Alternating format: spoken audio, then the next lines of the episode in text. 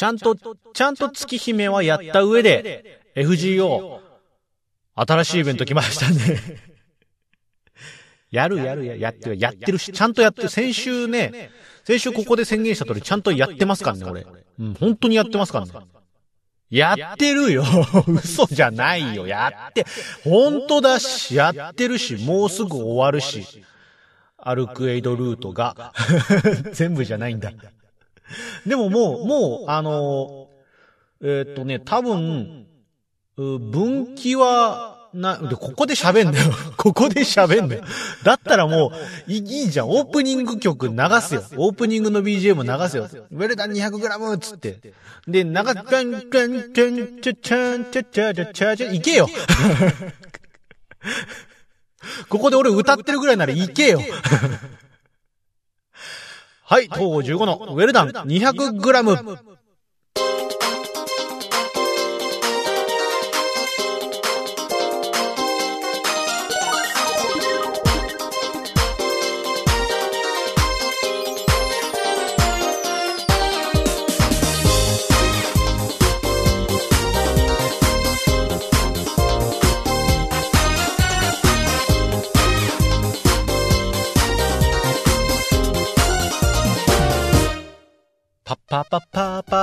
ね。はい。どうも、東郷15です。はい。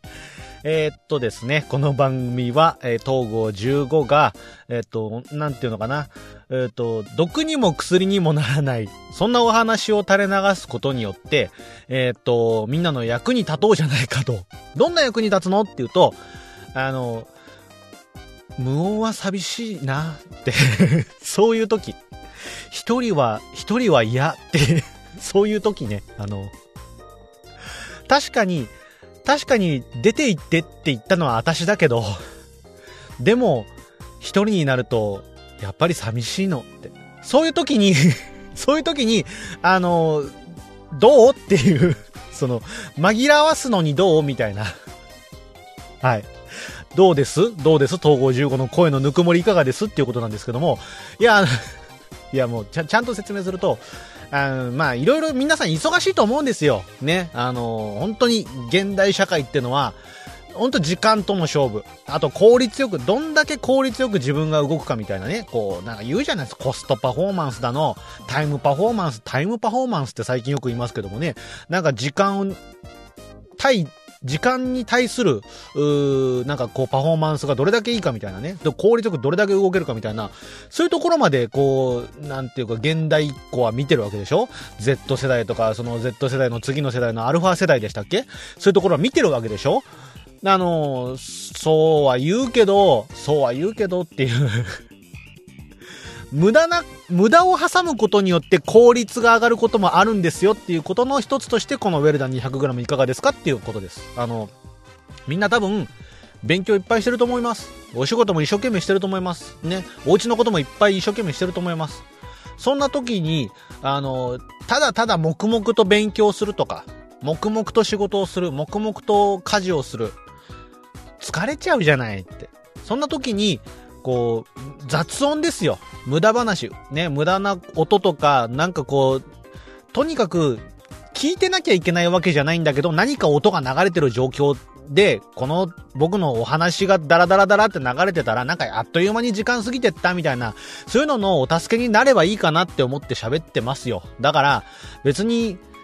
ね、あの、今日俺が話してることとか覚えてなくていいし、なんなら先週ね、常連さんがもしできたとしても、先週までのトークとか覚えてなくていいしね。で、あとはなんかこう、運転中とか、旅行行く時の運転中とかも、なんかこう、あ、みんな、みんな寝ちゃったなって。俺、運転してる俺しか起きてないなみたいな。退屈だなとか。なんかうとうとしてきちゃうな、このままだと俺も、みたいな。時にこれ流すと、もしかしたらね、なんか、ね、ちょっと集中力が返ってこうと雑音が流れることによってもしくはなんか会話してるような気分になって眠気が飛んでなんかこう東京から大阪までな休みなしで走り切れたそれは休んで。あの1時間半ごとぐらいに休んで。まあそういうこと。何かするときにちょっと傍らにねこう流してもらえれば別に聞き込んでもらう必要あの、なんていうのかな、えっ、と、耳辺の、あの、耳辺に銃書いて、目書いて、心書いての、あの聞くじゃなくて、あの、門構えにあの、な、間に耳入れるやつ。あれはまあ、あの、武士は耳らしいけど、あの聞くでいいから、あの、東郷15のウェルダン 200g はいかがですかっていう、そういう番組です。はい、あの、自己紹介と番組紹介だけでもうすぐオープニング終わっちゃうね。なんだっけ、えっ、ー、と、月姫やってるよって話。これはもう、もう終わるから オープニングがもう終わっちゃうんで、本編に持ち越しますけども、そんな、そんな割とどうでも、割とというか、すごくずっとどうでもいい話をしてるのが、えー、東郷15のウェルダン 200g という番組になっておりますのでね、えー、よろしければこの後もお付き合いいただければと思います。じゃあ始まるよ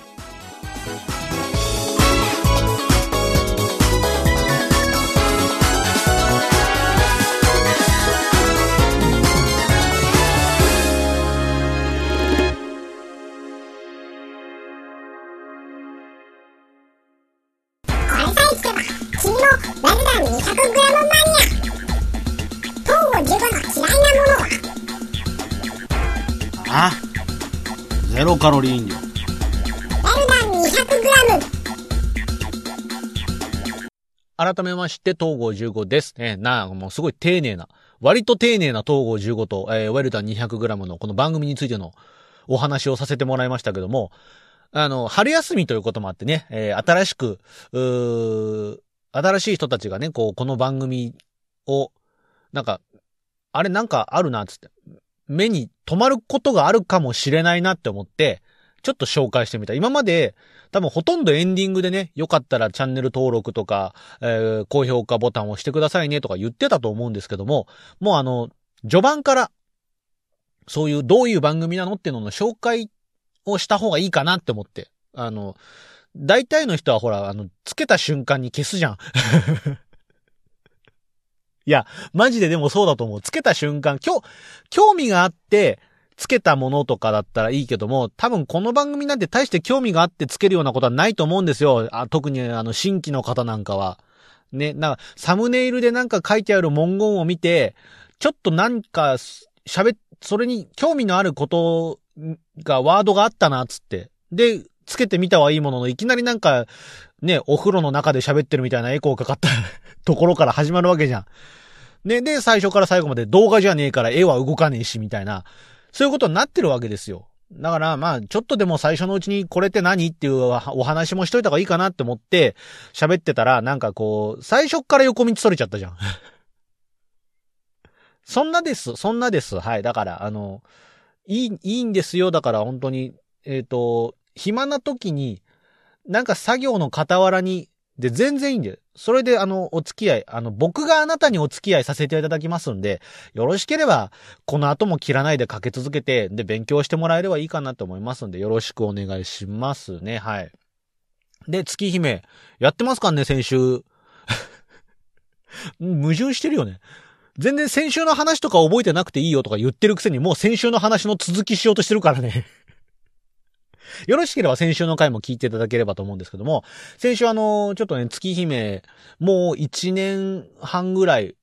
発売日、去年の多分夏、秋口ぐらいに出たのかな？去年の、去年とかも、えっ、ー、と、2021年の秋口ぐらいに出て、で、未だにこう、全部終わらせてないっていう状況が続いてるんですよ。で、それを何かにつけて言い訳ですよ。ね、あの、今やってるスマホゲームのイベントが忙しいだなんだとかいろいろ言って、やってないけども、いい加減やらないとその後詰まってるゲームもあるんだから、つって。で、じゃあ、一応この、東郷15は、この番組内で言ったことって割と実行するんですよ、ちゃんと。で、過去のその例としては、えっ、ー、と、例えば、任天堂スイッチ、買いますっつって。今まで、欲しいな、欲しいな、いつか欲しいなとは思ってたんだけど、結局こう、おもちゃ屋さんとかゲーム屋さん行っても、なんかこう、あの値段を見るとちょっと、おじけづいちゃって で、また今度とか、次の給料日かなとか、あ、今度なんかボーナスが入った時に、こん、これとこれ買ってもまだこんだけ余るから、この時に足しにして買おうかなとか。そんななんかこう、買わない理由を見つけて、ずっとずっと後回しにしてたんだけども、あの、ここで、いやもう買いますと。ちょうどだから月姫の発売日が決定した時ぐらいかな、発売日、いついつに発売しますよっていう発表があった時ぐらいに、買いますっつって、この番組で宣言して、その週に買ってますからね、ちゃんと。そういうことをやったりしてるんで、えー、ここでも、先週、もうでは毎日つけますと。毎日スイッチつけて、月姫ちょっとずつでも進めますっつって。でちゃんと先週1週間やりましたからね。で、まあまあ、ちょっとここは、うんと、いろんなやり方があるんで、それはそれぞれのやり方でいいんですけども、今回俺、この月姫に関しては、ちょっとこう、時間をかけすぎたせいもあるんで、ひとまず、ルートに関しては、ちょっと攻略サイトを見て、えっ、ー、と、まずストレートに、まっすぐ、うーと、ツルーエンド行けるように、え、進めてます、今、実際は。本当は、こう、そういうのも見ないで、いろんな選択肢行って、バッドエンド行くなりなんなりして、で、いろいろ自分の中で考えて、いろんな選択肢を、こう、巡って、すべてのルートを見るのが、実際ね、あの、月姫を全部、フルで楽しむやり方だと思うんですけども、とにかく俺時間かけすぎちゃってるんで。まず、まず、それぞれ、えっ、ー、と、アルクエイドとシエルルートを、とにかく最短で終わらせて、で、メルティブラッド行きましょうと。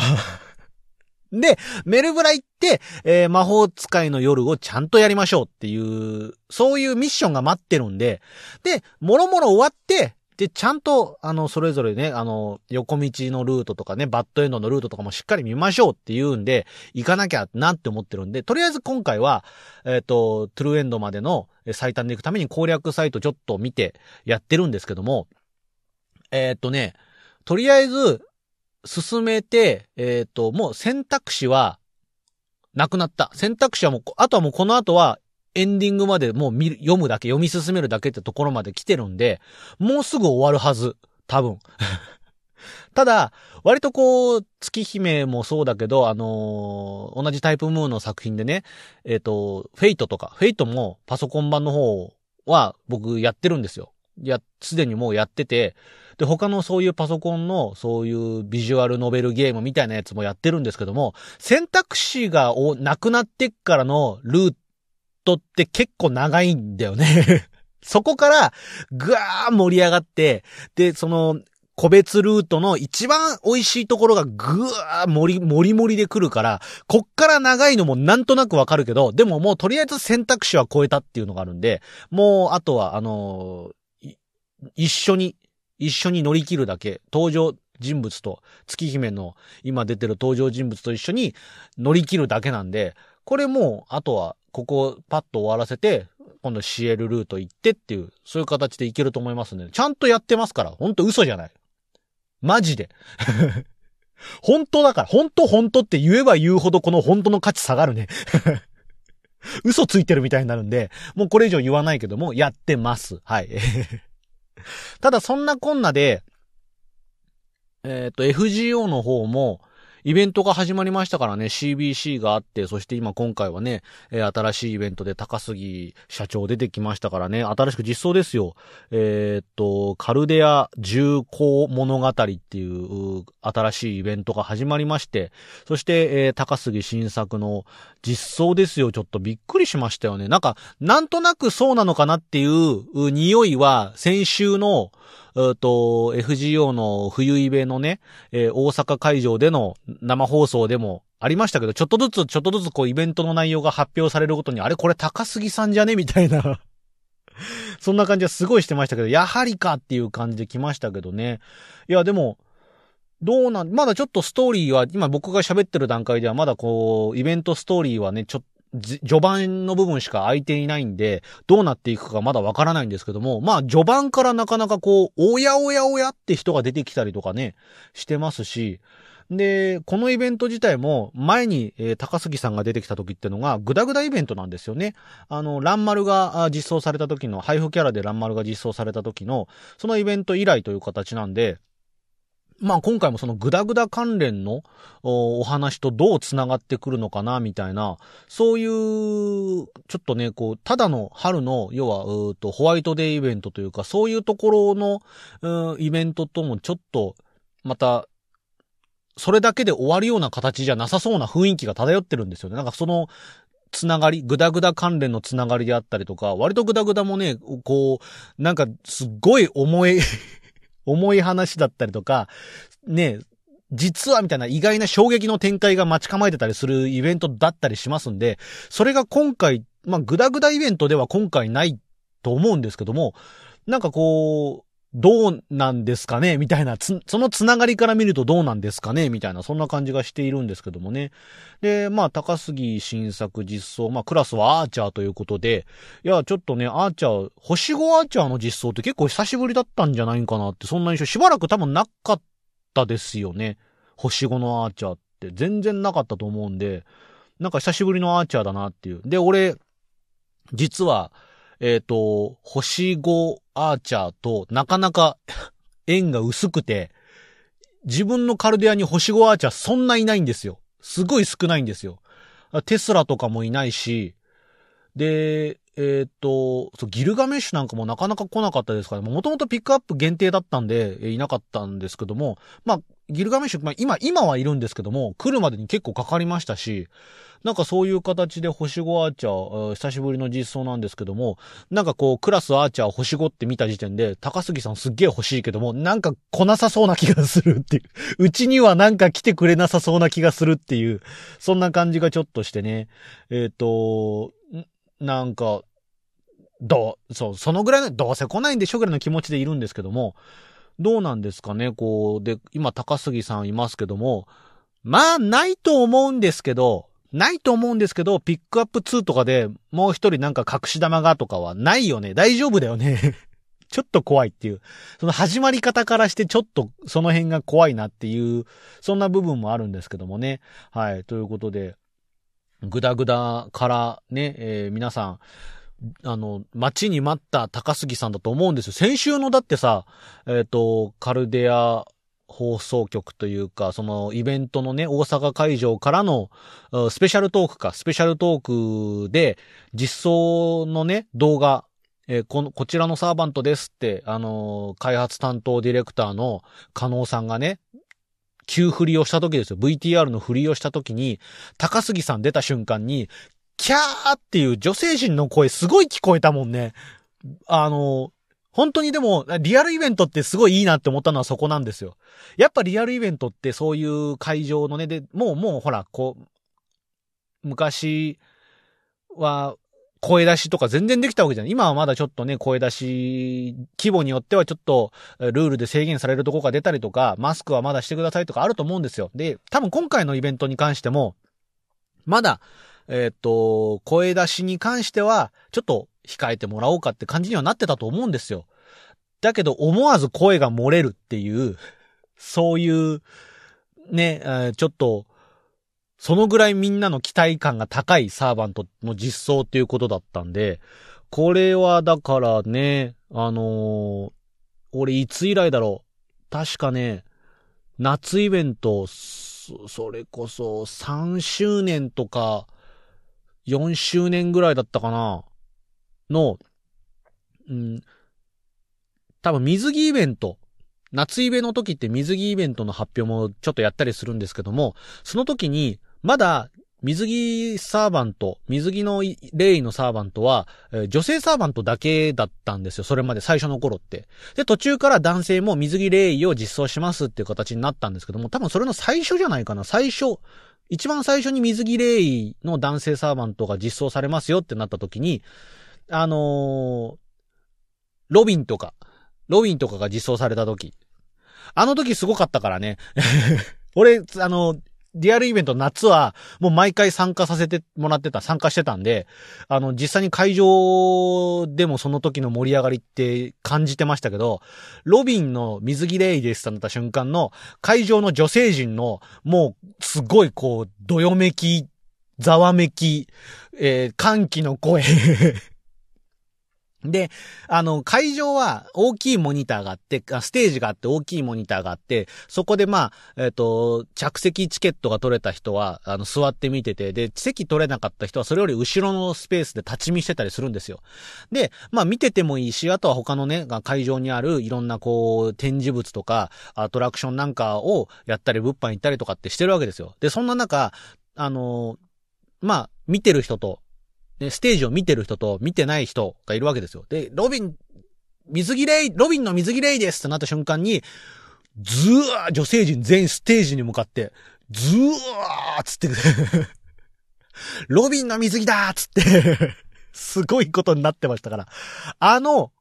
あの感じはなんかね、あ、リアルイベントでしか味わえないすごい熱気だよなって思って。で、今回もなんかその、高杉さんの実装ね、あって、で、まあ、大阪会場ということで、まあ、その、幕張メッセとかでやってる1年に1回の周年イベントよりは規模が小さいんで、人数も少ないと思うんですよ。で、まだね、この、コロナ情勢っていうのを鑑みて、多分、通常の、その何、コロナ以前の地方イベントの時よりは多分人数もっと少なく制限してるんじゃないんかなっていう感じだと思うんで、多分人は少ないと思うんですけども、それでもなんかこう、俺 YouTube で、えー、配信見てたんですけども、なんかこう、会場のざわめきがね、こう、画面越し、スピーカー越しに伝わってくるようなすごい、すごいなんかこう、あー、リアルでできるようになってよかったな、イベントっていう。今年の夏もこのまま、うん、周年イベント、8周年イベントできたらいいよなっていう、そんな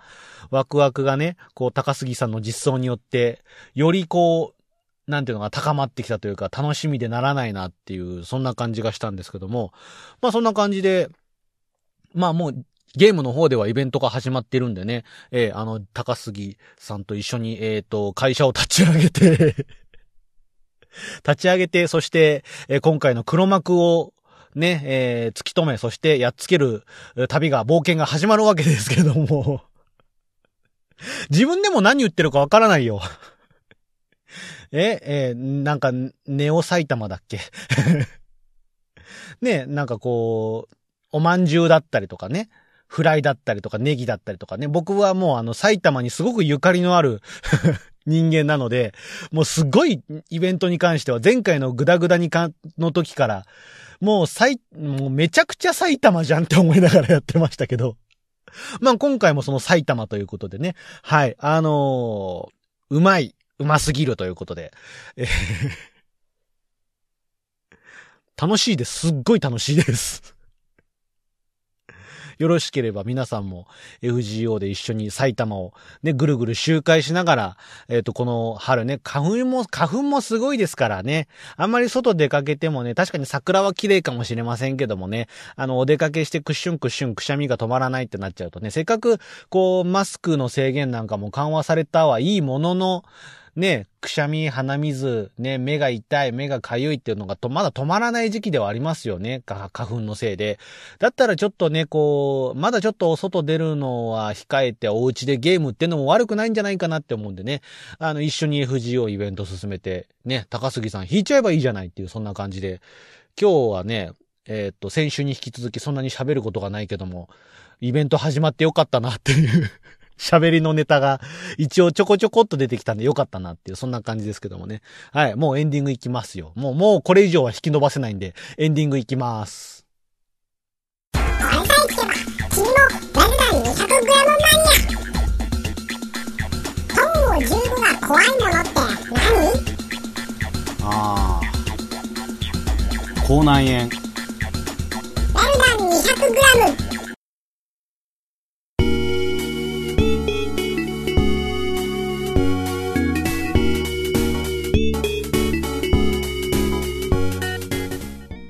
けでエンディングでございます。まあ、ここら辺はね、ちょっと生理体操がてら、軽いお話をしながら、えー、バイバーイっていう感じで終わるんですけども、まあね、その、今さっきも話してましたけど、そう、リアルイベントなんてのも、まあ去年ぐらいからね、リアルイベントができるようになってきてっていうんで、こう、で、今ね、こう3月の13日からは、マスクの着用に関しても、それぞれ任意でね、こう、個人の判断に委ねますっていう、まあもちろん、えっ、ー、と、病院であったりとか、満員電車であったりとかというところではちょっとマスクの着用は推奨されたりすると思うんですよ。で、あとは、えー、イベントや会場とかによっては、そのね、運営であったり主催者であったりとか、そういった人たちからのアナウンスに従うっていう形にはなっていくと思うんで、で、まだまだこう、予断は許さない状況ではあるのかなと思うんですけども、まあ、徐々に徐々にこう、元の生活っていうのが戻ってくるといいなっていう、そんな感じになってますけども、だから今年も、そういう意味では、えっ、と、さっき言った FGO ね、8周年イベントってのが、また大体的に幕張メッセか、もしくはもっと大きいところか、そういったところで開催されればいいなっていうのをワクワクしてるんですけども、あのー、思い返してみれば、あのリ、リアルイベント、特に FGO に関しては、それだけじゃなかったんですよね。えっ、ー、と、リアル謎解きイベント、リアル脱出ゲーム。これもあったんですよね。で、これも僕何回か行ってるんですよ。で、えっ、ー、と、コロナでこう、わーわーなる前、というか、コロナがわーわーなり始めた年ぐらいかな。まだここまで感染確、感染が爆発するとかっていう時か、するかしないかぐらいの時に、確か、えっ、と、そう、一応リアル脱出イベントやりますよって発表があって、で、俺多分ね、チケットトの予約、抽選までは確か申し込んでたんだけども、ちょっとこういう状況なんで、つって中止にもなってるんですよ。だこれも、リアル脱出イベントをやるのかなっていう。まあ一応イベントね、リアルイベントの中でちょっとした脱出イベントというか脱出ゲームという形で会場内でちょっとこう、LINE とかね、あとは冊子を使って配られる配布物を使って、えー、っと、謎解きしながらみたいなのはやってるんですけども、こう、謎解き、リアル脱出としての独立してのイベントというかね、そういう、うものが、しばらくこう、やらなくなっちゃってますから、これがまた再開されるのかなとか、ね、えっ、ー、と、あとは、ライブですよね。楽しみだったんだけどなえっ、ー、と、これもね、だから、えっ、ー、と、5周年とか、ぐらいの時かな。同じ時、その脱出イベントが中止になりましたって時と同じ年に、一応このリアルイベントとして東京ドームで、えー、ライブコンサート、ライブコンサートやりますよっっていうのがあったんですよ。で、俺それの、えっと、先行チケットを、受かってたんですよ。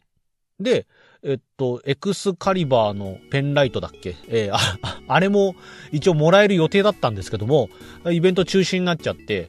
で、そのね、え、ペンライトももらえないってなっちゃって、ちょっと残念だなってのはなったんですけども、まあ、こういった音楽イベント、ライブイベントみたいなのも、またこうね、徐々に徐々にできるようになったらいいなぁなんて思ってるんですけどもね。はい。まあ、ライブなんか特にちょっとね、こう、声出しだったりとかっていうのが、まあ、できるできないが、こう、盛り上がりのね、こう、ボルテージの関係、ボルテージに関係してくると思うんですけども、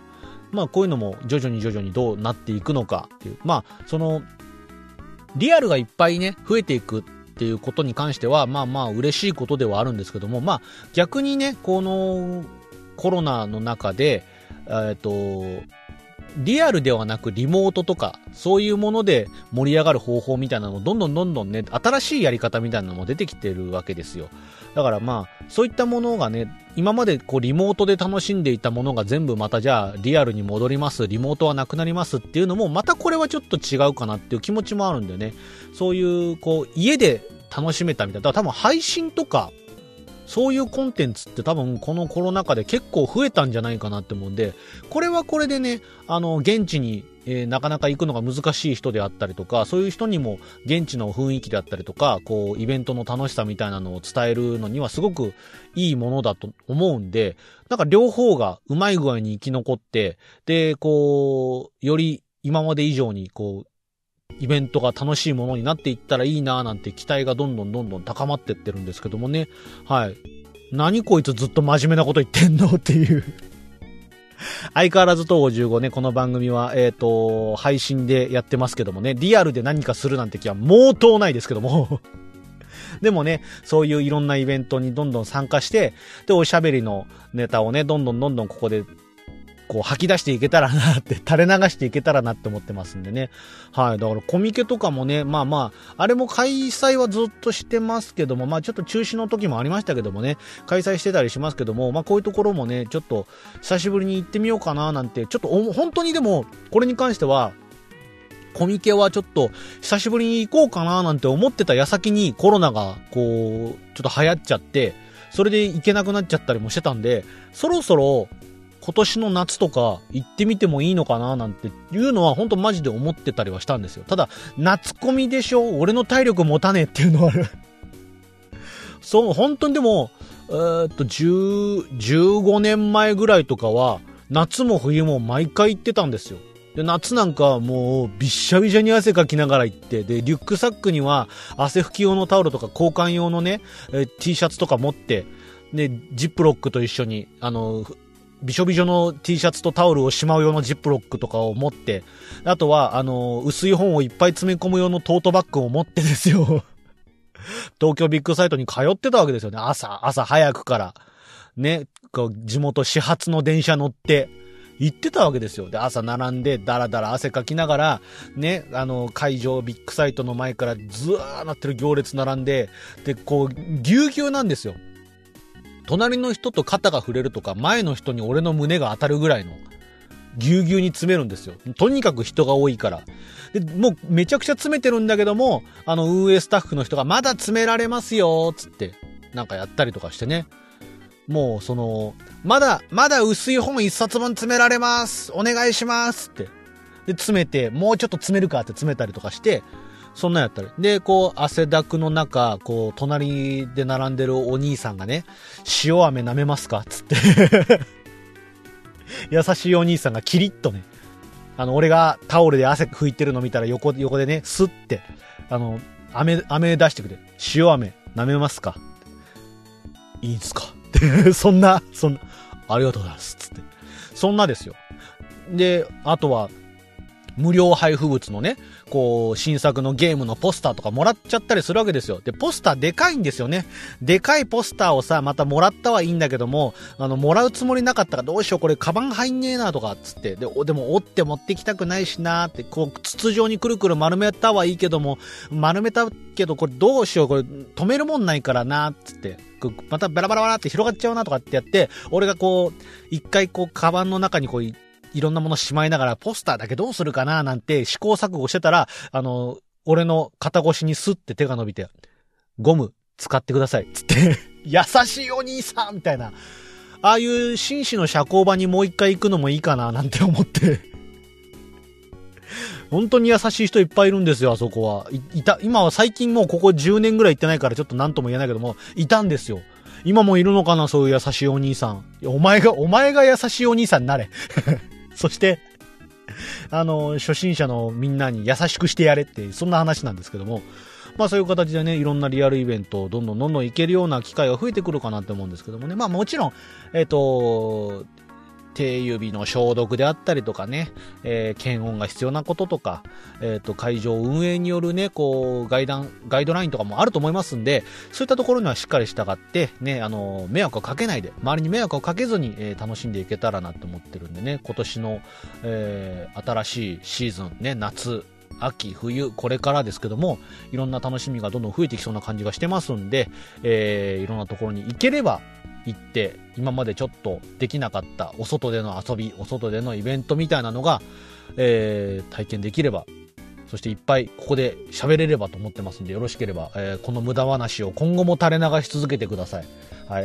勉強の傍らに、仕事の合間にね、えー、本当に家事のお供にぜひ流してください。そんな感じで東郷15のウェルダン 200g 流すのいいなって思った方は、えー、チャンネル登録や高評価のボタンを押してください。ということで、今週のウェルダン 200g はこの辺で終わりにしたいと思います。それでは、また次回。